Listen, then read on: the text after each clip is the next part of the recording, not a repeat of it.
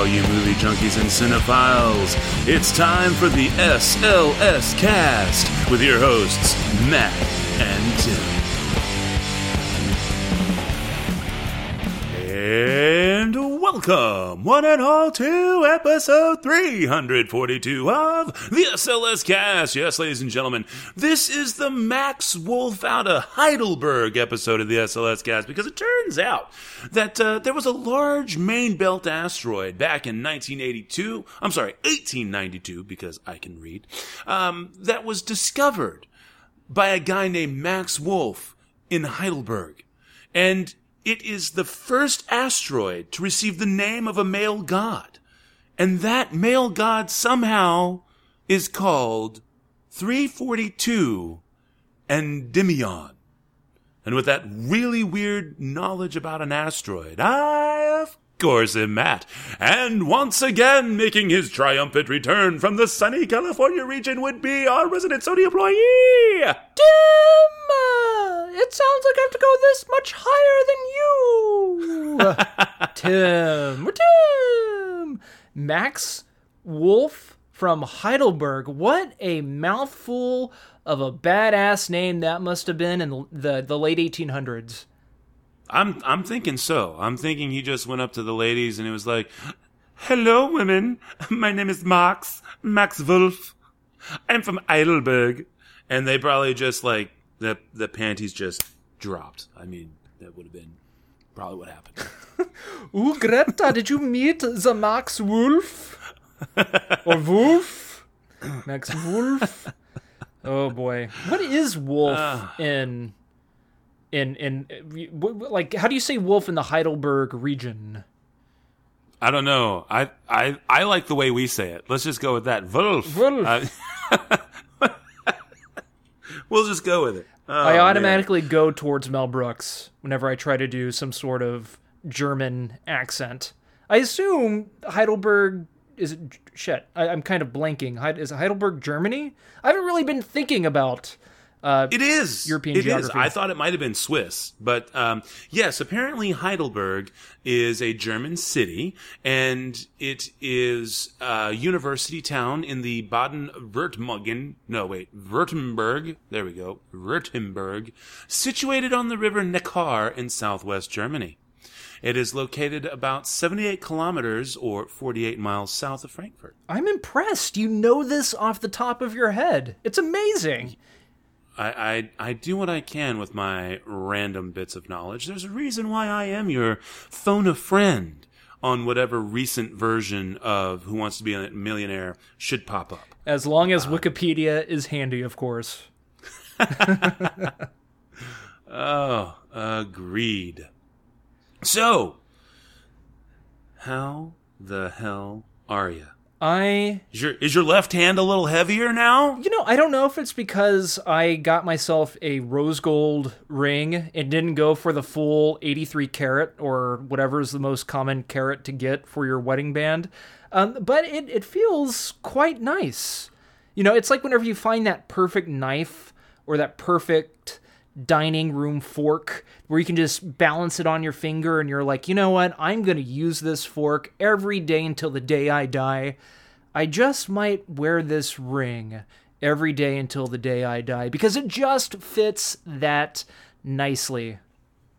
And it has nothing to do with promising to do that. So it's good. It's good that they kind of feed into each other. A little symbiotic relationship there. Exactly. So I'm glad Zales pulled through. If not, they would have been they would have been the cause for my divorce. ah, fair enough. So yes, that's right, folks. I know that uh, you've been listening and getting all caught up on the That's Entertainment trilogy and talking, uh, listening to us talk all about the wonders that were Ray Harryhausen and even filling in for Tim with Blaine and all of the wonderful Last Batman Standing stuff. Um, but we're back. We're back. We're here, refreshed, married, employed. Everything is coming up roses, I think. And we have got much, much ground to cover. So, um, is there anything special you want to tell us about before we get into it, Tim? Or are we just gonna, or are we just going to save these stories and fun times like golden little nuggets? We should save these golden little nuggets for other times. But before we begin, I just wanted to tell you, Matt, uh, you being one of my groomsmen and actually being the groomsman uh, during the wedding uh, reception where you gave the speech. Uh, you did an excellent speech. And one of these days, if I mean, I'll never post it online, but one of these days, if if our favorite listener out there got to know us so well that maybe you bought us a lot of beer, we might, I just might show you uh, Matt's uh, uh, non best man speech at, at my wedding. It's definitely one of the best ones I've ever heard, uh, and I, I couldn't have imagined it going any better or being any different. So you did a great job, and I just wanted to say thank you again uh, for doing that. Well, it was truly, really, honestly, brother, from the bottom of my heart, um, it was my pleasure. So I, I was happy to be there and happy to do it. And I mean, not for nothing, but you have a you have some great taste in friends, and I don't say that lightly as joking about me having been there, but um, I mean, I really truly feel like I've made made some friends for life out of your groomsmen, and that that's a powerful statement. So it's just a tribute again to you, man. Seriously. Um, I do have one quick question though for you and the newly final upgraded significant other. Um, have y'all had a chance to see the wedding video yet? Yeah. Like from the reception and all that? Yes, and let's save this story uh, for next week. okay, good. Was were they on there? Okay, good. They, I just they were. I needed to. I just needed to know. I, I, will say this. Well, no. Okay, I'll save it for. I, I, okay, actually, no. A, a little preview. It. Uh, Matt has a cat, and also. Yeah! And also. Um, the only portion of his speech that made it on the the, the edited Blu-ray, the edited movie that they made, um, was literally four words, and that's it. Oh my gosh! The whole wait, the speech at the reception, and that's not in there, but the other one is. Yes. The the four word thing is in there, but not the actual reception one yeah but we have other like there's other virgin virgins there's other versions of our wedding video that the videographer edited together think of it like there's the theatrical edition there's the director's cut mm. there's the extended edition you just didn't make the theatrical cut oh well yay uh, okay, well then, yeah, you're gonna, you, uh, especially with with it not making the theatrical cut, that's kind of poetic justice and you'll have to we'll have to talk about that later. Okay well good. I just needed to know just for kicks um, and that's that's good. Okay yay. So without further ado uh, we should get right into it. And i know that i had promised you news but there's just been so much that it's happened. It's been hard for Tim and I to figure out where we're going to draw the line about what we want to talk about, what the big themes are. So I think news is going to be next week, and this week we're doing a very special uh, double combo, uh, extra fat edition of Copycat Throwdown, and we'll do that now. It's it's the the copy copy cat cat throwdown throwdown. That's right. It's the copycat throwdown. Well, that's, that's right. right. It's, it's the copycat, copycat throwdown. Stop it. Stop, stop it. it. No, no. Seriously, stop it. Oh, right. Like, stop repeating. Stop repeating. Right. Oh, uh, okay. I'm gonna I'm kick gonna your ass throwdown time. All right, so we have got, uh, like I said, we're doing a double dose for you, and it's all Disney. It's a Disney double dose. Look at the alliteration here. All right, we've got the Aladdin movies from 1992 and 2019, respectively, and then, of course, the Lion King movies from 1994 and 2019, respectively. Uh, do we want to do them in alphabetical order and start with the Aladdin ones there, Tim? Of course, uh, chronological and alphabetical. Ooh, it's a double order aspect. I'm telling you what, we're just kicking some butt here. Um, all right, kicking so some aspects. we're we're going in with 1992's Aladdin. Now, come with us and enter a whole new world beyond your imagination, where a boy discovers a magic lamp and a genie who can make all his dreams come true. Give you such a crick in the neck. Wow! So what'll it be, Master? I must have hit my head harder than I thought. Walt Disney Pictures presents Aladdin. You're a genie? That's right. He can be taught. You ain't never had a friend like me. Imagine a whole new world of excitement, A magic carpet. danger, Oh, carpet, let's move! and enchantment. It's the story of a poor boy from the streets and a beautiful girl from a palace. Princess Jasmine. They were two very different people, The law says you must be married to a prince. brought together by one incredible wish. What is it you want most? There's this girl. Pretty. Beautiful. Say l'amour. But she's the princess. To even have a chance, I'd have to be. Say the magic words. Genie, I wish for you to make me a prince. All right! Hang on to your turban, kid.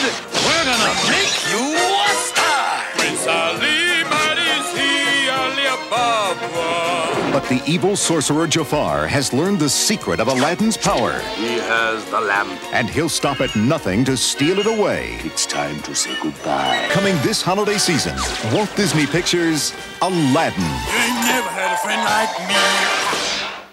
All right, so obviously you know what 1992's Aladdin was, uh, which is the big fantasy film that was animated, and it's part of the Disney Renaissance, and it's Robin Williams as the genie, and of course Steve from Full House as Aladdin, and uh, you know playing Prince Abubu according to Jafar, and let us not forget that. Um, Gilbert Gottfried is our wonderful parrot Iago. Um, then we have this one, which is from 2019. You stumbled upon an opportunity. I can make you rich. Rich enough to impress a princess. What would I have to do? There's a cave of wonders. Bring me the lamp. Great one who summons me, I stand by my oath, loyalty to wishes three. I'm kidding. Watch this. Watch out! Uh, you done wound me up. You ain't never had a friend like me. Hey, can you make me a prince? There is a lot of gray area in Make Me a Prince. I could just make you a prince. Oh, no. You look like a prince on the outside. But I didn't change anything on the inside. Showtime. No, I'm in charge, okay? I say when it's time. I thought a princess could go anywhere. Not this princess. Do you trust me?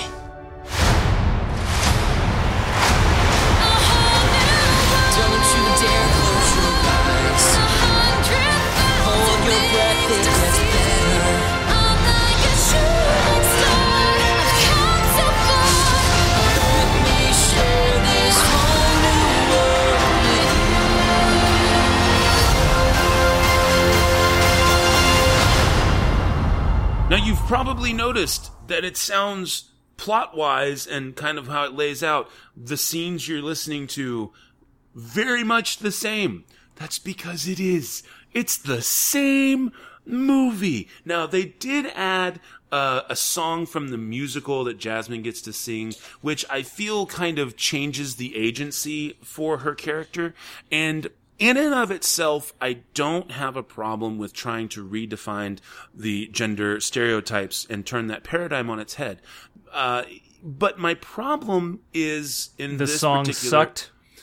Honestly, I didn't necessarily feel that the song in and of itself sucked. I think it was completely misplaced because Wait, before the before you say that though, Hmm, yeah, yeah, yeah. uh, it- I think it might be important to mention that, um, as you've seen in the animated original Aladdin film uh, Mhm. audience, I'm talking to, our favorite listener, even, um, that decisions are being made for the princess jasmine you know she her suitor is going to be regulated by or or the the, the person delegating which suitor she's going to take pretty much is going to be her father even he's just kind of a nice little portly man. Um, and then jafar is trying to twist things around so everybody's trying to make all even aladdin is trying to make all these decisions uh, for uh, for um, for jasmine. So what they do in the live action film is they give her a female empowerment song um, in the key of Let It Go from Frozen, I felt, to where, and maybe a little bit of like Taylor Swift or Beyonce action in there where she literally is like kind of walking around in slow motion and kind of singing all prettily and prettily, prettily, nicely in a pretty fashion, I guess. And then all of a sudden she turns around and she goes, I am strong, I am strong, nobody's ever gonna tell me what to do, I am strong. You know, something like that. I don't know. I mean, you kind of get the gist. It's it's strictly in the film to give Song's called her- Speechless, for oh, whatever oh, it's worth. speechless. Yeah. I, I'm not going to be rendered speechless. I'm not going to be rendered speechless. Something like that. The whole point of this song being in the movie is supposed to act both like a female empowerment song, a catchy Disney song for little girls to latch onto, and also to show the audience that Jasmine is a strong, you know, female princess character. Sure. And again, I um I, I think that if you want to look into the subtext of even 1992's Aladdin, uh, they do address the fact that a woman should be free to make her own choices, and that's kind of the whole, you know, B plot of Aladdin. Not not just with the genie and everything, but him trying to make himself available to Jasmine to be able to get married. Uh, this one, she wants to be the sultan and everything. They've kind of amped it up. My problem isn't that they want to increase her agency or that they want to have some kind of empowerment. My problem is, is that the movie isn't called Jasmine. The movie's called Aladdin. And it's not her story with which to do that. It's Aladdin's story. And if you want to have Aladdin learn that lesson, I'm okay with that. I'm not okay with just plugging it in for the sake of plugging it in because I feel it turns what could have been something that was legitimately powerful for a woman or for a young lady growing up and watching this for the first time in 2019 for whatever reason, the four people that that's going to happen to, um, then th- they're turning it into pandering. And it bothers me so greatly because of that. Now, if beyond that you want to poke fun at the song and the fact that uh, the Speechless is the new Let It Go, maybe you should be speechless about letting it go. I don't know. Maybe when you let it go, you're speechless. I don't care. Um, then we can, you know, we have that discussion. I just really think it hurts the it hurts the movie overall. Not because we shouldn't have those things, but because the movie isn't called Jasmine. The movie's called Aladdin. Um, so for me, this one is an easy one. Um, as much as I found myself actually chuckling and, and enjoying the 2019, I didn't think that I would. I thought the, even despite the fact that, uh, they do have a reason for Will Smith to appear not blue, uh, I thought that was well done, but at the same time, the uncanny valley was real. I didn't like it. Um, yeah, so I found myself chuckling the, the, the 2019 remake is not the worst thing you're ever going to see, uh, but for me, it's still hands down 1992. Uh, Tim, yay or nay, 92 or 2019? 1992. Um, Because of this reason, uh, Guy Ritchie. And in some way, even nostalgia, but I, I think I'm pretty good ab- about leaving nostalgia at the door and just really basing my opinion on the quality of these two films. I remember I was four years old uh, when Aladdin 92 came out. And I remember I have a vivid memory of sitting in that theater and seeing the palace, the colorful gold palace of Agrabah, like on screen, and it just blowing me away. Because at that time, I've never seen color blown up, you know, on such a huge screen before. Um, and then, of course, as a kid, I got on VHS and watched all the time and was a huge, huge fan. Guy Ritchie's Aladdin is a mess. There are some wonderful music numbers. Uh, Speechless is not one of them. There are some great uses of characters. Jasmine singing Speechless is not an instance like that. Don't hold back now. Tell us how you really feel. and there's there's enough and, and so there's and there's also enough of that pizzazz of the story and of the performances. I thought once you got used to Will Smith's take of Aladdin, he was fun. Um, I thought the guy who played uh, Aladdin, his name is Mena Massoud.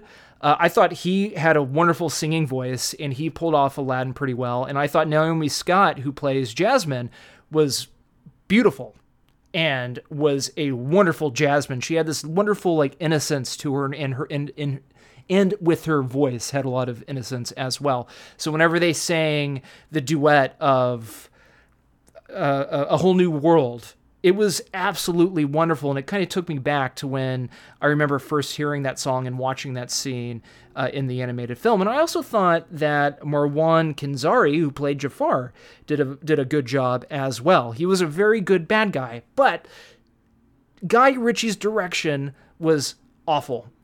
And i'm going to give one example that just kind of and, and, within that example of what i'm gonna you know th- that i'm going to exemplify i guess uh, stuff like that just kind of carries over throughout the entire movie but overall i did enjoy uh, the film because of the performances and some of the music numbers that they did get right and story elements that they get right.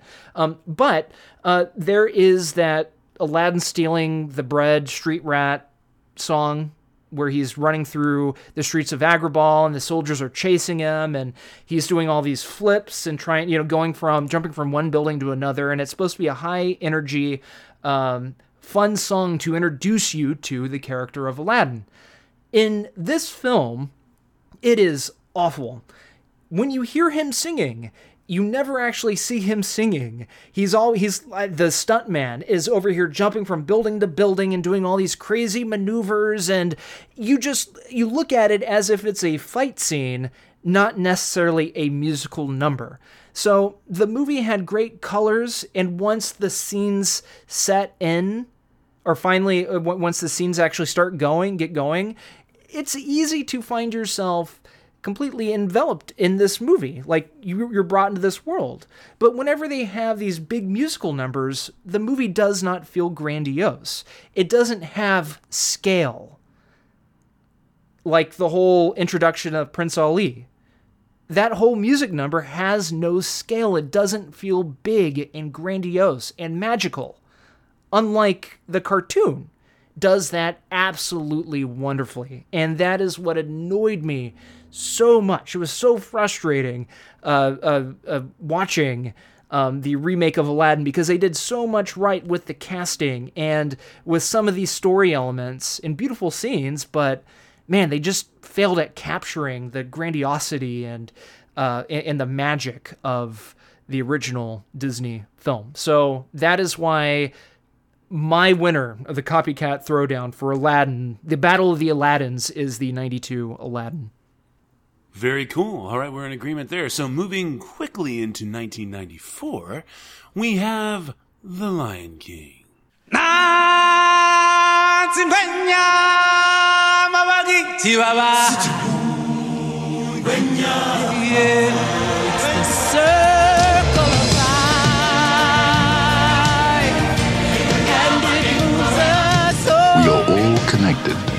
in the great circle of life. Walt Disney Pictures presents its all new 30 second full length animated motion picture, The Lion King. He was born to rule, This'll all be mine? Everything the light touches. but a shadow lies over the kingdom. I will be king. Run away and never return. Kid, what's in you? I don't want to talk about it. He looks blue. I'd say brownish gold. No, no, no. I mean, he's depressed. Anything we can do? Not unless you can change the past. He grew up hoping to leave his old life behind. I know who you are. You're Mufasa's boy. You're the king. King? Have you got your lions crossed? You know my father? Correction. I know your father. He died a long time ago. Nope. Wrong again. He's alive, and I'll show him to you. Father? You are my son, and the one true king. You see, he lives in you. You must take your place in the circle of life. Simba!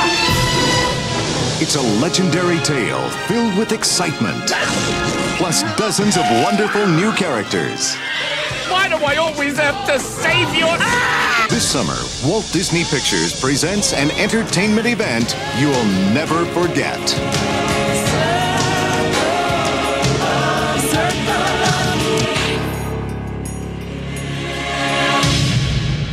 Oh, who are we kidding, folks? Come on, everybody knows. Ah, so when ya gonna buy my pizza, bruh? Right? Alright, so we're gonna do that, and that's the that's the animated version, right? And then of course you have the 2019 version. Life's not fair. Is it, my little friend? While some are born to feast, others spend their lives in the dark, begging for scraps.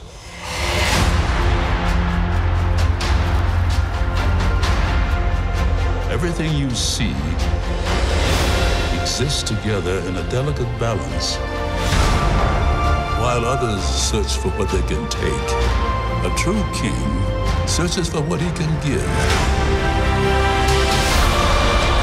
Run away, Simba, and never return. You must take your place in the circle of life. See, once again, sounds the same, right? I mean, you know, you've got this kind of whole aspect of everything being the same because it's the same movie. Now, I will give credit uh, to Jon Favreau because obviously he had done Jungle Book and he did really well with that aspect of the CGI with the animals and everything. And so the photorealism is there in the 2019 thing. But um, even though we have I kind of feel like a stronger cast in 2019. And of course, we have the the amazing James Earl Jones who's come back and redoing Mufasa. I, I just it's just the same movie. I mean, it's the same movie with photorealistic animals. And I think that if you're going to try and grow the movie, and yes, I know they're putting Broadway musical elements into the remake, just like they tried to do with Aladdin to a certain degree, and more with Beauty and the Beast. It's still just the same movie. There's not really anything that differentiates this movie from the other ones. I really do feel at this point that the reason why we're seeing the movies we're seeing being remade in the style that they are is not because uh, it's not solely because of the cash cow issue. I think it's really just to get everybody used to the way Disney's going to make their movies from here on out. And they are going to leave the animation to Pixar. I think that animation as people have come to know and love and understand from Disney is at this point dead. And they're doing this to show you, oh, look how cool everything can be with our new style of CGI and doing live action, air quotes, live action with these, with real actors and stuff. And then this is just all they're going to do going forward. And so, with that in mind, it still leaves me with the longing for the 94 version. I don't have anything really nitpicky that I didn't like about Lion King. Again, I do feel that the cast is actually stronger this time around, but it's just watching photorealistic versions of the thing of the thing you've already seen. And for me, that's just not good enough. Um, you know, for again, for the four people who've never seen the 1994 version, okay, maybe you're going to be into this. Um, but I'm still going to land on 1994 every time, at least from here. So, Tim, where are you at there? What The Lion King 2019 got right is what Aladdin 2019 got wrong. And what Aladdin 2019 got right, The Lion King 2019 got wrong. Um, I was talking just moments ago that Aladdin 2019 mi- uh, uh, uh, missed the grandiosity, the scale. The Lion King 2019 has great scale, and it has. I mean, it, it feels like you're there. You know, it has great, great scale, and it's absolutely beautiful. But it lacks those little moments. It lacks character. And I don't think this movie was entirely necessary. You know, uh, when an actor enunciates, when they speak, when they enunciate, their lips, their tongue touches, you know, a, a, certain way, moves a certain way. People's facial features move a certain way. So whenever you're seeing them speak and enunciate, it just it makes sense to you that they are saying what you are hearing. But the CGI characters' lips don't hit all the right spots. The facial features don't move how a, a, you know how how a person's face would move when they're saying those exact lines. So it becomes distracting to me, you know. And I also felt like the movie, mainly Timon and Pumbaa, they break the third wall way too many times and they make so many self-aware comments, even comments about the animated cartoon. You know, it's just they do it for comedic relief, and yet the filmmakers are trying to make these animals in the scenery look and act and feel as real as possible. So when you have Timon and Pumbaa making these fart jokes and and making these little comments about the animated film, it kind of takes you out of the whole purpose of this film, uh, trying to be as realistic as possible.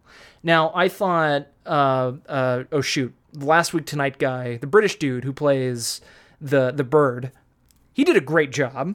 I thought he nailed most of his jokes, and I laughed quite a few times. For the most part, I enjoyed Timon Oh, and John Pumbaa. Oliver? Yeah, John Oliver. Thank you. For the most part, I thought Timon, Timon and Pumbaa did a good job. And of course, James Earl Jones as Mufasa. You got more Mufasa.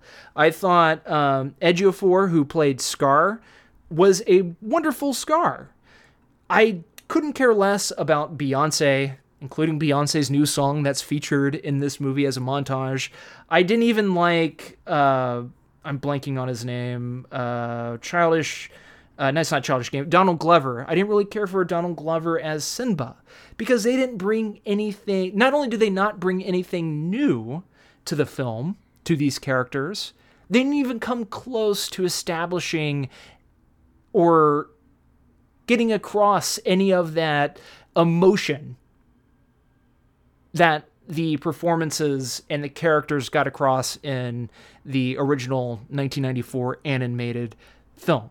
So, this movie, what it does for spectacle, for scale, for excitement, it is just absolutely bogged down with poor performances, poor uh, character direction by Jon Favreau, and unnecessary comedic moments, you know, where they break the fourth wall and reference the original Lion King. Uh, and I mean, other than that, though, I thought Billy Eichner and Seth Rogen did a fine job as Timon and Pumbaa. I just wish they were a little bit more, I mean, not straight, but they could have fun and goof around, but there was just really no point to rely on callbacks, you know, than just, you know, just rehash even some of the same lines, you know, continue to rehash some more of the same lines. So of course, because of all that, uh, I, uh, I I choose the original 1994, uh, The Lion King. I mean, did any of like those jokes or whatever bother you at all? Well, again, so I think you said I think you hit the nail on the head with the word straight. Um, th- there is the you have the idea of the straight man and the funny man, and um, a lot of the jokes you can use can be done in a straight, silly manner. But in this particular instance, it seems like everything was done at the expense to make sure it was going to be coming across as silly, um, and so you lose a you lose a lot of the oh the the um I I just completely lost the word out of my head. it's not uh, subtlety. Uh, you can, so you lose a lot of the subtlety and the humor, and there's a lot of fun that was found in the subtlety of the humor in 1994's version that is not present here. And you think, but wait, it's silly and cartoony. That's what that's the beauty of it. The silliness and the cartooniness can be the visual aspect of it, which gives their jokes the ability to have some subtlety in them in the in the way that they're written. It it lacks that here. And I think it's because of that photorealism. I think they had to try and land every single joke with every single kind of a callback so that nothing ever really became a straight line funny line. It was all just working too hard to be funny. So I totally understand where you're coming from on that. And did you care about Mufasa when he died? Were you saddened by his death? Because I sure wasn't. um, again, it, it's like I think that I like how you put it because as much as I enjoyed the cast, which I will say again, felt like a stronger cast on the whole the spectacle of him falling and doing the no right uh, is there, but the moment itself is lost because it's the exact same moment we've all seen a million times. I think that is why you are having the issue that you have, Tim, is that um, everything in that photorealistic manner with the with the spectacle and the ooh and the ah looks amazing because it's like holy crap! It's not just the traditional animation that is using its form of art to kind of give you that grandiosity and gives you that kind of whoa it's amazing now you're appreciating it for wow the savannah must be the african savannah must be truly amazing look at how photorealistic it is but you're losing it against the backdrop of all the moments you've seen 200 million times because the moments you're seeing are 25 years old and overplayed if that helps. I, I got your back, dude. I, I totally know where you're. That's all I got to hear. I'm good.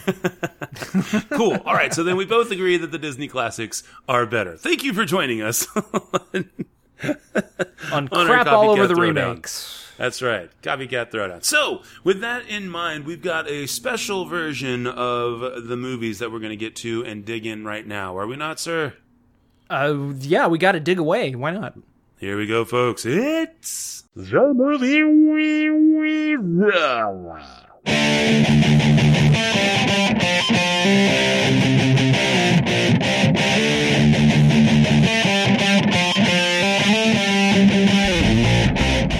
so since we're doing a movie catch up here, all right, and there's a lot of movies we're going to try and get caught up on, uh, we're going to do this in a bit of a uh, slam poetry manner almost. We're going to be hitting them very quickly, talking about them very quickly. You might not get full trailers, but instead you're going to be getting like maybe a key scene here and there. And our synopsis is going to be real tight, uh, so that we can get through one, two, three, four, five, six, at least six movies, if not eight, uh, depending on the time that we have.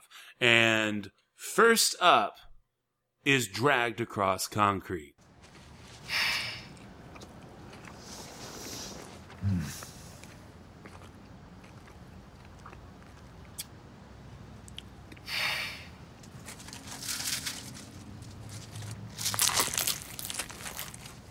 Single red ant could have eaten it faster. You're losing perspective and compassion. There's a reason I'm sitting behind this desk running things, and you're out there with a partner that's 20 years younger than you. Hey, Anthony's got a mouth with his own engine, but he's solid. I'm thinking about the kind of future I can offer my girlfriend. Pops is a yesterday who ain't worth words. Good heavens and praise be to him. Your absence was a weight upon us. Thank you, Mr. Edmington. I don't like doing things with so many question marks everywhere. There's a lot of imbeciles out there.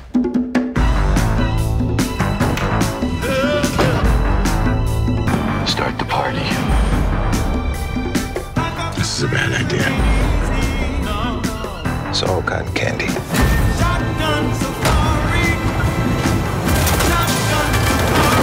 We have the skills and the right to acquire proper compensation.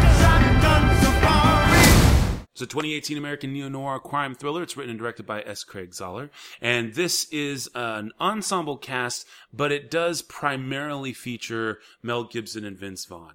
Uh, you do still have Tory Kittles, Michael Jai White, Jennifer Carpenter, Laurie Holden, Fred uh, Melamed, Udo Kier, Thomas Kretschmann, and a brief cameo appearance by Don Johnson.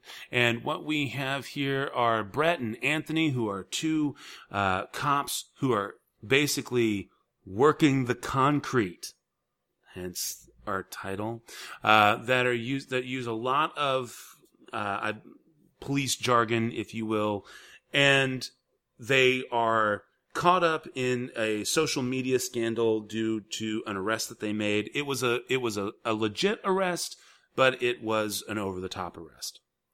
They're on suspension. They need cash. Gibson's tired of being a good guy who's just been crapped on his whole career, and they decide that they need a piece of the pie from some bad guys. Uh, cue the rest of this very slow burning thriller. And I must say that uh, I I really kind of got a vibe. Uh, Tim, did you ever see the Andy Garcia movie? It had Christopher Lloyd. Uh, had I believe Christopher Walken was in it as well. Um, Things to Do in Denver When You're Dead. No, but either you or somebody else told me about that movie. It's a it is also a very big slow burn film. And uh it's got the most badass hitman performance I've ever seen out of Steve Buscemi. Seriously. Um but it's but much like you hear a lot of very specific police jargon, it feels like it's kind of not quite forced, but it's definitely to a certain point, I think overused, uh, especially with the whole percentage thing that they do in the in the movie. There's a lot of that in things to do in Denver when you're dead, except instead of it being cop jargon, it's uh, crook jargon. And so it was interesting to watch that dynamic from this from from the cop side of the law versus from the crook side of the law. That being said, though, this movie is very, very long. And I think that in its kind of, in its kind of a homage to Hitchcock, who said, you know, you don't want to let the bomb explode. The audience is in it to see what happens as the clock ticks. If you let the bomb explode, you've let the audience down. Um, it, paraphrasing there and I think in that homage to Hitchcock's theory, they drug out the slow burn a little bit too long. I really feel that this movie is damn near 20 minutes too long. Um, and as a result, I give it a four. I think if this movie had been a little bit tighter, the slow burn's there. And it's a great slow burn. I mean, a wonderful slow burn. Um, but by the time the finale really does come, I think that they just need to go ahead and let the finale resolve. But they continue to draw it out. And that's, and that's why I give it a four. I think if it had been shorter, it probably would have been a four and a half or a five for me. What do you got there, Tim? I thoroughly enjoyed this film. Uh, it's directed by S. Craig Zahler, and I hope I'm pronouncing his last name correct. Uh, but Matt uh, and I watched a film that he wrote and directed back in two, or it was released in 2015 called Bone Tomahawk. Um, a couple years later, he did a great film, uh, the remake Brawl in Cell Block 99, um, and then this is his third uh, directorial slash screenwriting effort. And I am very interested by this fellow. He he writes very interesting characters, and his dialogue the dialogue that he writes isn't doesn't make him sound like he's too full of himself. Like, yeah, it might be a little too much. He might be dragging it on for the sake of dragging it on, and he might be uh, having characters talk that the way they talk and saying the things that they want to say, just to drag the scene on and just to add a little bit more tension to these to these characters. But never once did the idea pop into my mind that maybe S. Craig Zahler is a douchebag, a prick, full of himself, uh, because from the beginning of this film to the end of this film, it looked like both Mel Gibson and um, and and uh, Vince Vaughn were having a lot of fun, as well as the director. Um, I rented this film on Netflix, the Blu-ray of it on Netflix, and they had a nice little documentary on the making of the film that I watched after I watched it. Um, and it's just very interesting. It was neat seeing um, this director work and seeing these actors, um, you know, how they the the camaraderie between, I guess, the three of them, uh, and I think it just definitely comes across on screen. It's a wonderful story. I love these characters, and though the movie's two hours and forty minutes, I think I think it's absolutely worth checking out. I mean, the end result, despite what happens, is incredibly satisfying because it's rather shocking, but it does make a lot of sense. Like it doesn't leave you pissed off because of what of what happens because everybody puts themselves in this situation and it's an awful situation there and anything can actually happen.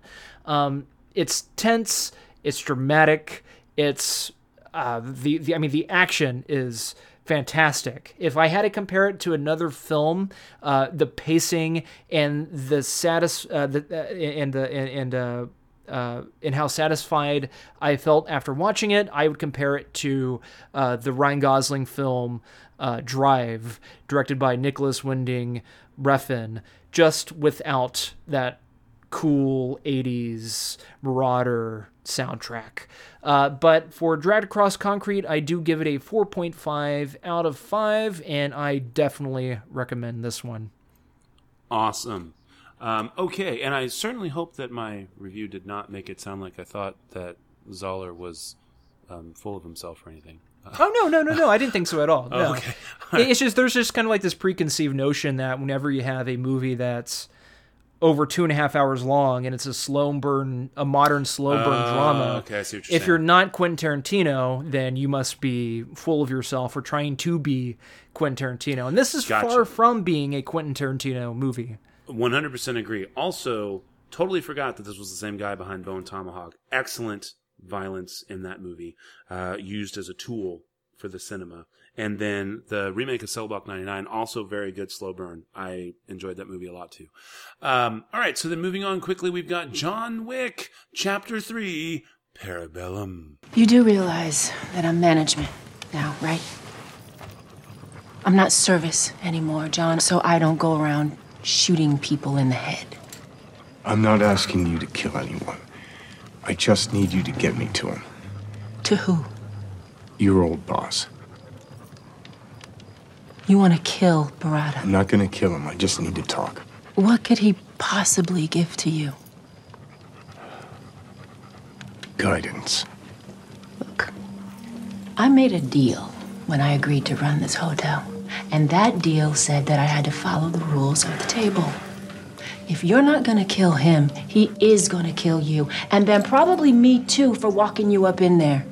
third entry in the franchise for John Wick. Now, it's been out for a while, so I'm going to go ahead and spoil a little bit because this is you're, you're going to sit here and listen to the, what I have to say, and then you're going to listen to the rating. You're going to be like, "Wait, what?" All right, lots of fun. Really builds on the universe. Halle Berry's part in the film, kind of giving, kind of showing the give and take of the medallion system that was shown in or that was introduced in the previous film is something that I thought really added to it. I think that the idea that the world is against him, there you just really get that feeling of the pressure that he's under and how he is working his way around it. I think the the desperation he shows when he when he works his way into the good graces by mutilating himself was a bit much. I mean, he's standing there in front of the guy. He's John Wick. He could have just killed him right then and there and then been the man, right? Um, but no, we didn't do that. Instead, we go and do the mutilation thing. We go back to New York. And instead of just having a final get away, be done, let it be its own self contained trilogy. They went for the money grab and they left it open for yet another sequel. And it is that reason they did not have to do it. They did not need to do it. They simply wanted to do it now that they've realized that they've got kind of a cash cow going. Which means instead of leaving us wanting more, they're going to leave us wondering why we watched it in the first place. And it's going to ruin everything that they've done. I don't see any point in there being any other movies, and yet they're now coming. And now, because of the way they've done it, there's no reason for them to stop and it's on the it's on the back of that that I give this a 3.5. What could have been a very solid 4, maybe even more than that, is completely hamstrung by its ending and the obvious cash grab that they had. 3.5. What do you got, Tim? This is a four out of five for me. I went and saw this film twice. Uh, the first time I saw it, after it, I was, I mean, I thoroughly enjoyed it because I still gave it a four even then. Um, but it felt like the violence was a little too much. And I love, love, love violent films, but I mean, there's so much you can do with these long, drawn out action scenes. And when the one two punch of the action scene is just to see somebody get stabbed or hit in the face with a hammer or you know just repeatedly tortured with some kind of unconventional killing device it just made me feel a little put off, I, I, I guess. Um, so I went and saw it again, and I focused more on the characters and the storytelling, and uh, more so the the look of the film. It's a fun movie. I like it. I am just worried that the next installment is going to burn me out. Uh, because by the end of this film, I was a little burnt out. It just feels a little tiresome, and I don't know what else they can do with these one on one or John Wick versus an entire room of, of goons action set pieces that really they haven't done before. Because what I've seen in this film, I've already seen some of this stuff done better in the first two John Wick films. I could be completely wrong because I haven't seen the first two John Wick films uh, in a little while, but um, at, at, least when I was watching Parabellum, it just felt like they were rehashing some of these beats, you know, and. I, don't know if it was, I mean, I guess the same thing could be said with Jackie Chan movies, but with Jackie Chan movies, he I mean the story was at least a little bit different and he took on at least a different persona which made his films fun. There's only so much that a brooding uh, Keanu Reeves can do with John Wick uh, and the inclusion of Halle Berry and the two dogs wasn't really that fascinating outside of giving the character and uh, the character of John Wick and the whole company uh, ordeal. I forgot what it's called. The the institution that he belongs to. A little bit more depth. Um, but I do love the cinematography. I did like the bald headed, you know, lady. You know, she was just fun and spunky and, you know, had a lot of attitude. And I liked how she interacted with, um, with with Dead Deadwood guy, the owner of the hotel. I'm blanking on his name as well. Um, so, wait, but wait, I, the, I, the owner Ian McShane. Yeah, yeah Ian McShane. Uh, but even Ian McShane, his he, I mean, it's Ian McShane playing another Ian McShane character, you know, where it's just Ian McShane, the character becomes Ian McShane, and I, I mean, how many times is he gonna say? Excommunicado or how many times do I have to hear the people working the switchboard saying excommunicado and you know it's just very like dramatic uh, filmmaking, you know, trying to make these these scenes uh, more tense and more dramatic. You know, you have to show these wacky side characters doing their business within the movie, and you know, it just feels a little bit forced. You know, forced world building maybe is a good way to put it. But you know, I still gave it a four. I still enjoy it. I'm just worried about it not really having that much.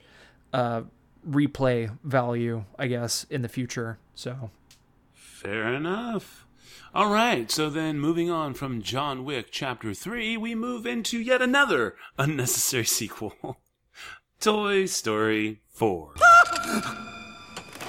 Uh, hey, howdy. hey there. Uh, sorry to bother you, but Why, you're not a bother at all. We were just out for my early morning stroll. And look, we met you.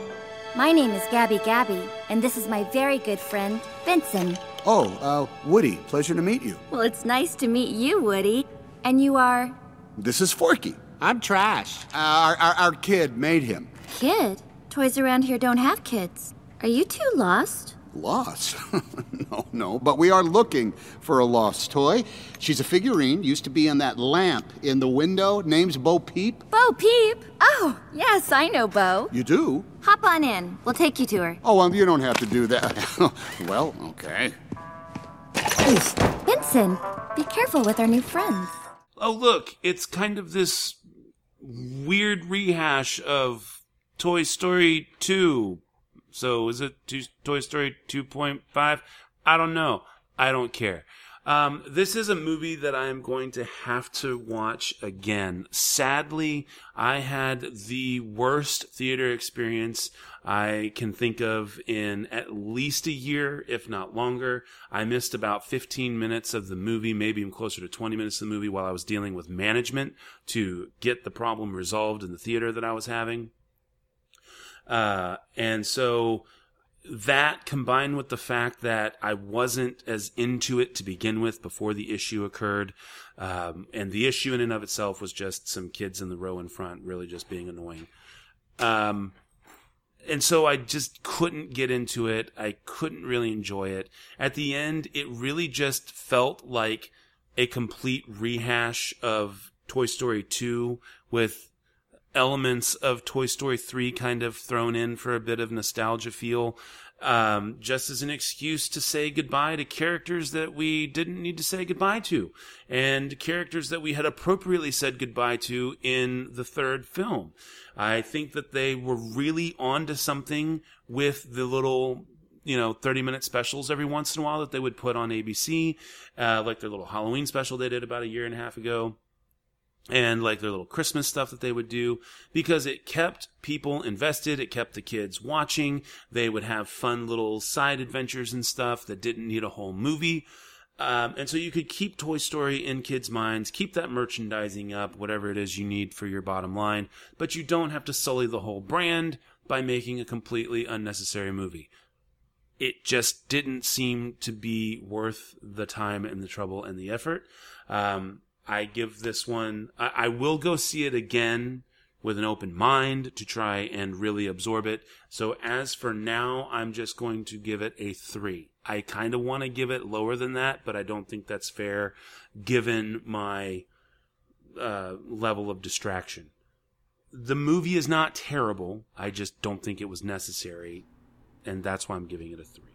So, t- Tim. I had definitely a better theater going experience. Uh, this was the first thing I watched since getting home from uh, the two and a half, three week vacation uh, off to Europe.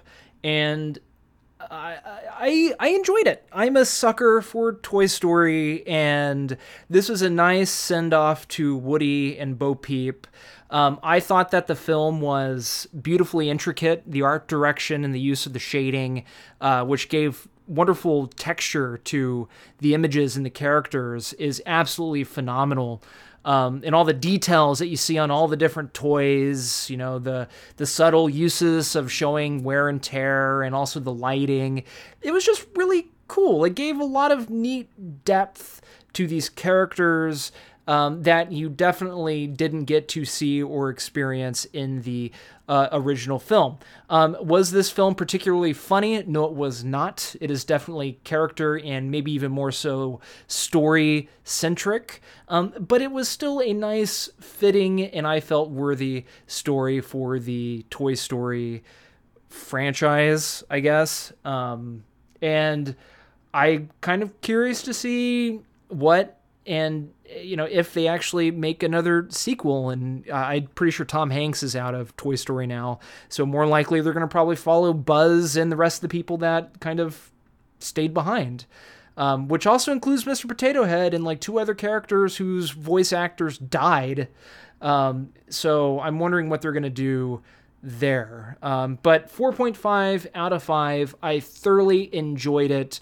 uh, though I didn't feel this movie was not even close to being as funny as any of the three movies. Um, it, it was just nice being in the company of old friends, I suppose. Four out of five. 4.5 out of 5. All Excuse me. Well, then, very quickly, let's move into Spider Man Far From Home. This is Mr. Beck.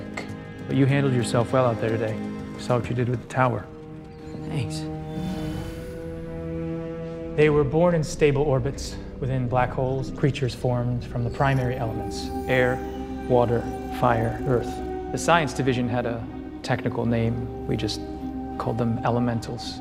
Versions of them exist across our mythologies. Turns out the myths are real. Like Thor. Thor was a myth, and now I study him in my physics class. These myths are threats. They first materialized on my Earth many years ago. I was part of the last battalion left trying to stop them. All we did was delay the inevitable. The elementals are here now, attacking the same coordinates. Our satellites confirm it. We have one mission kill it. You're coming with us. Mr. Fury, this all seems like big time. You know, huge superhero kind of stuff. And, I mean, I'm just a friendly neighborhood Spider Man, sir. Bitch, please, you've been to space. This year, of course, 2019 superhero film, and of course, we're picking back up now after Endgame. So if you haven't seen Endgame, you're going to want to maybe jump ahead about five minutes because this deals with a lot of the fallout from Endgame. Uh, we're also introduced to our newest, latest bad guy, Mysterio, which I thought was a pretty clever bad guy to come up with. Um, the problem with this movie is that it feels so, so very much like a couple of movies you have already seen. Um, despite that, it feels like these movies that you've already seen. Let's see here. Um, maybe you've heard of Batman Forever, right? Maybe you've heard of The Incredibles and I tweeted this out after I saw the movie. Um, whether you have heard of these movies or like them, you do get to rehash their villains in Spider-Man: Far From Home. Um, Mysterio is kind of like. Uh, the Riddler from Batman Forever. He's this disgruntled ex-employee of Tony Stark. Um, and so he think, you know, oh, I'm unhinged, am I? Well, look at what I'm going to do. And then, of course, much like uh, the Riddler's unhinged plan. His is just as unhinged.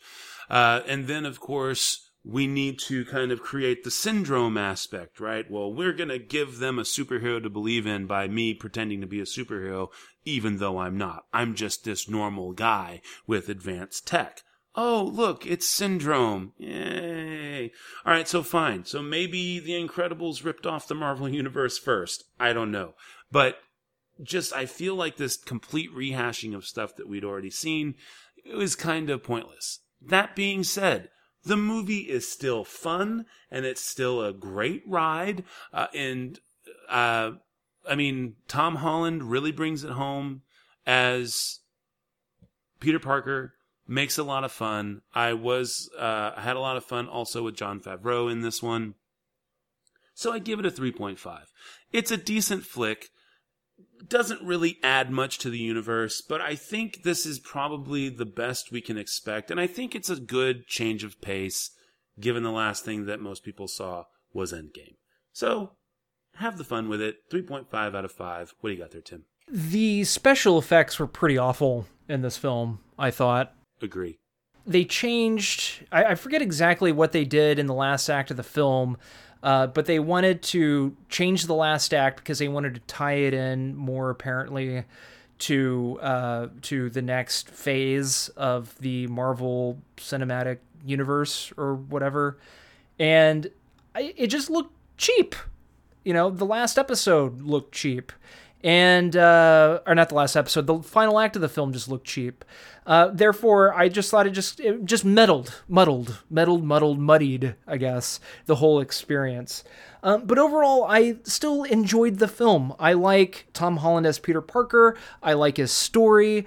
Um, I normally do like Jake Gyllenhaal, but I think he was rather drab. Uh, maybe I'll watch it again now that I know what I'm getting myself into and, and enjoy it even more. But still, I give it a four out of five. It's an enjoyable film. I probably should give it less, but I'm sticking with four because of how much I did actually enjoy it. It's very funny a very funny film, and it elevates these core characters beautifully, especially MJ, I thought.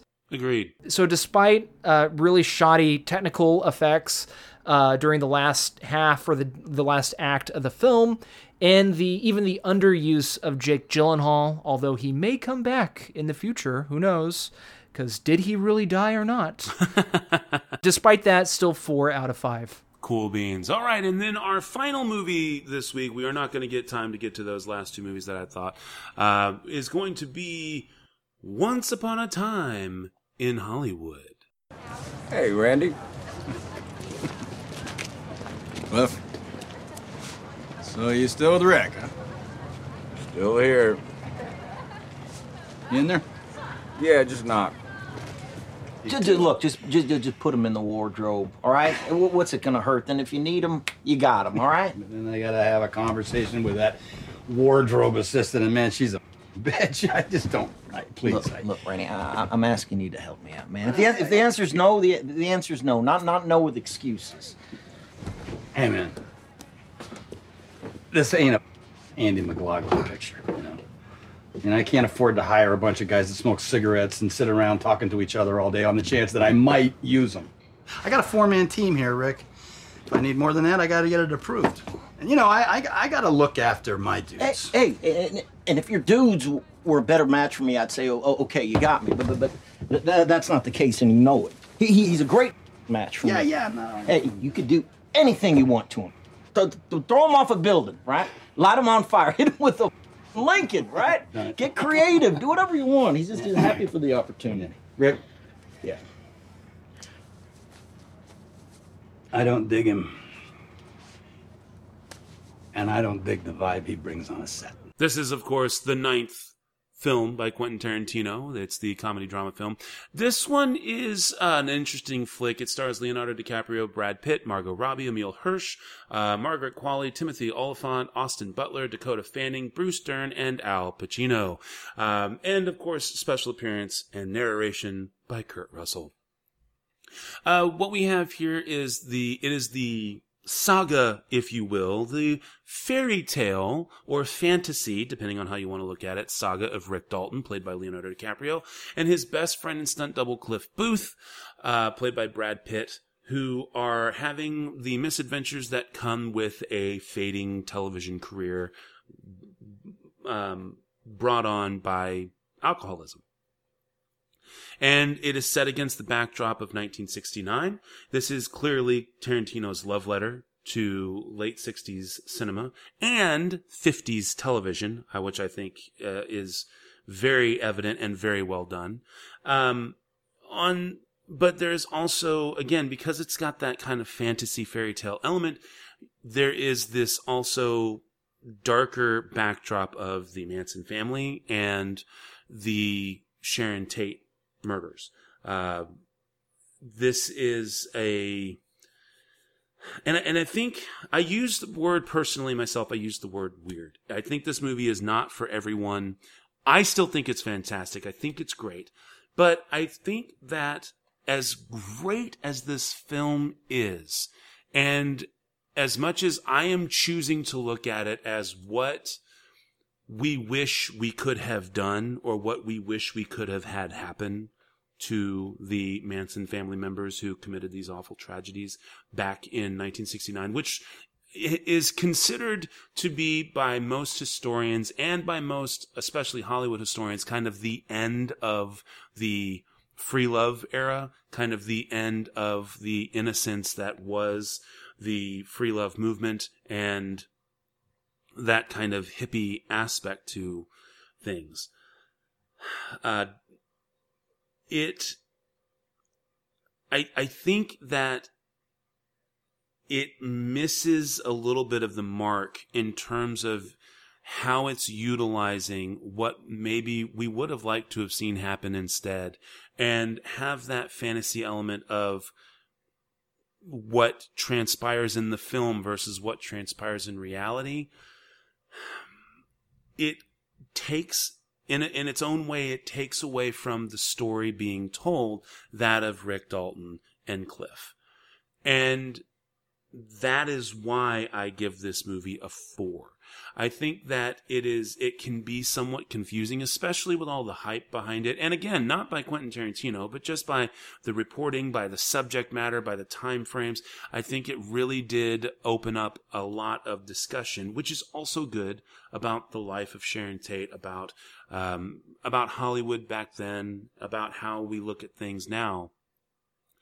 It's just we really I, I just really think that the way it's portrayed in the film tends to take away from its a plot, if you will. I mean, if you think of it as 50s, 60s TV, um, it's almost like it's an extended A plot, B plot. And sometimes your B plot is necessary because your A plot isn't as strong, or it's to kind of bolster that A plot and build that tension.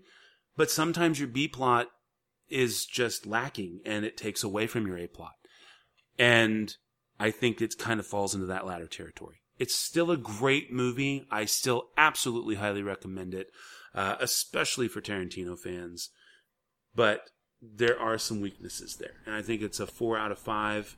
And that's where I'm going to stop there. Tim, wrap it up and let's take it home. Yes, this is a four out of five movie for me as well. I saw this in wonderful 70 millimeter at the Cinerama Dome, which is briefly featured. Uh, the Cinerama Dome itself is briefly featured in uh, in, in, once in this movie in Once Upon a Time in Hollywood, and it's still decorated. The outside of it, they kept it decorated uh, that same way for uh, this movie since it's playing there. Um, one thing that I really liked about the film is that Tarantino shot it in a way so that the audience is like teleported to these locations. You feel like you can see every nostalgic thing. I mean, he did transform a huge portion of Hollywood Boulevard and other exteriors to look like exactly like they did in the summer of 1969. Um, but did they utilize it to their full extent? I'm not sure, since a lot of it is either Brad Pitt driving around or Brad Pitt and Leo uh, driving around. So a lot of the the cool intricacies just fly past the screen, unfortunately. Uh, but for a time, you were able to when they were actually filming and they left some of the stuff up. You know, uh, since they were finished filming for that day, you could actually walk down the street and see it still set decorated, decorated as um, the original. You know what what that street looked like back in 1969. It was pretty cool. Um, this is a memory piece for Tarantino as he grew up in Los Angeles and he was between six and seven years old uh, in 1969. Um, that's why he made the movie uh, like this, where it feels more like a memory piece and kind of not really scattershot. Well, I guess kind of scatterbrained a little bit. Um, with the focus of the film not really, uh, you know, I, I, guess maybe un, uh, that that doesn't really what I'm trying to say. Um, the weight of the focus of the film doesn't feel like it should envelop the entirety of the film, I guess, um, and the rest of the characters. He said that this film is supposed to feel uh, uh, as close to or closer to um, Pulp Fiction than any of his other films. I really don't think that's the case with Once Upon a Time in the Ho- in Hollywood because all the other side characters aren't as well written, aren't as juicy and meaty as all the other side characters in Pulp Fiction, in Jackie Brown, in Inglourious Basterds, even. Um, really, the important people are Rick Dalton, Cliff Booth, and kind of sort of Sharon Tate.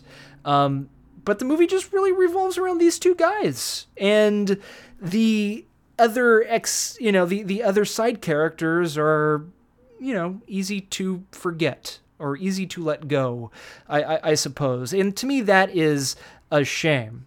Um the ending though doesn't totally sit well with me. And really, now thinking back on it, it provided it, it proved to be more confusing, I guess, than exciting. Uh, what did Tarantino hope to accomplish with altering the fate of Sharon Tate and, and company, as well as the fate of the Manson family members who Right. you know set out to kill the people that evening?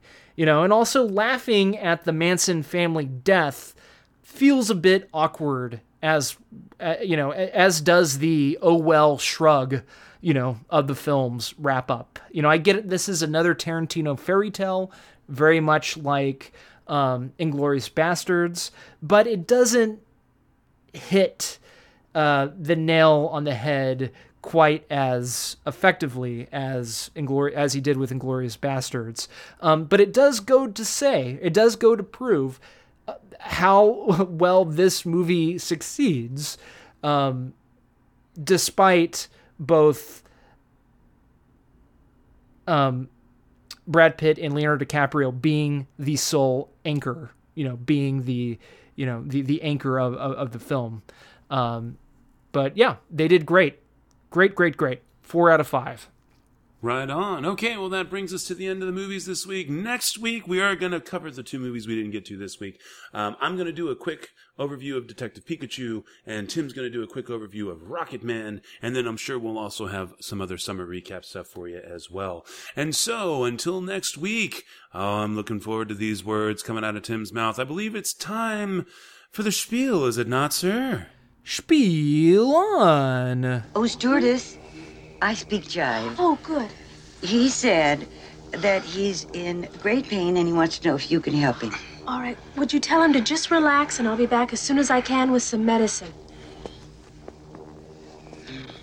Just hang loose, blood. She's gonna catch up on the rebound on the med side.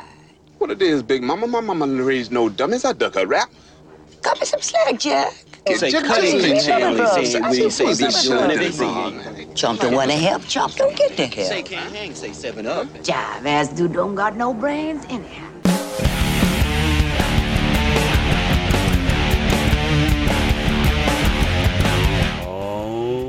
Well, the music you've been listening to, as always, has been brought to us by our music partners, crew Rise of Solace. You can check them out at ReverbNation.com and Facebook.com, both slash Rise of Solace. As for us, we, of course, the SLS Cast. You can find us at SLScast.com.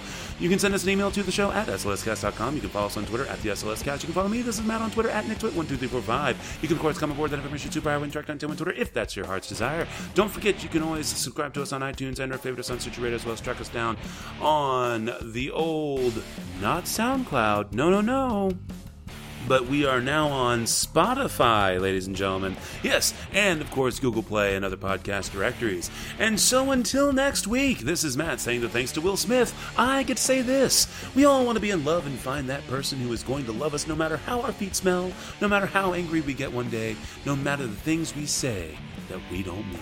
Take care, cinephiles, and we'll talk at you again next week. Madam, perhaps we should be going. Ah, farewell, monsieur. Thank you so much. So nice to see you. And I hope very much we will see you again very soon. Au revoir, monsieur.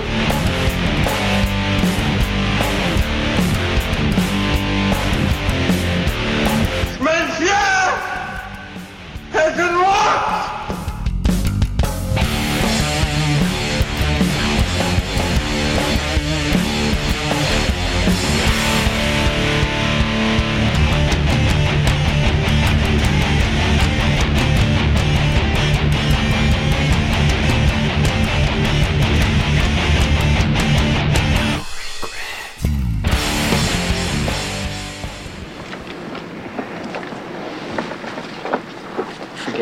It's Chinatown. Thanks again for listening to the SLS Cast with your hosts, Matt and Tim. You can find us over at slscast.com. You can also follow us on Twitter at the SLS Cast. You can send us an email to the show at slscast.com. And of course, you can always subscribe to us on iTunes and or favorite us on Stitcher Radio. Thanks again for listening.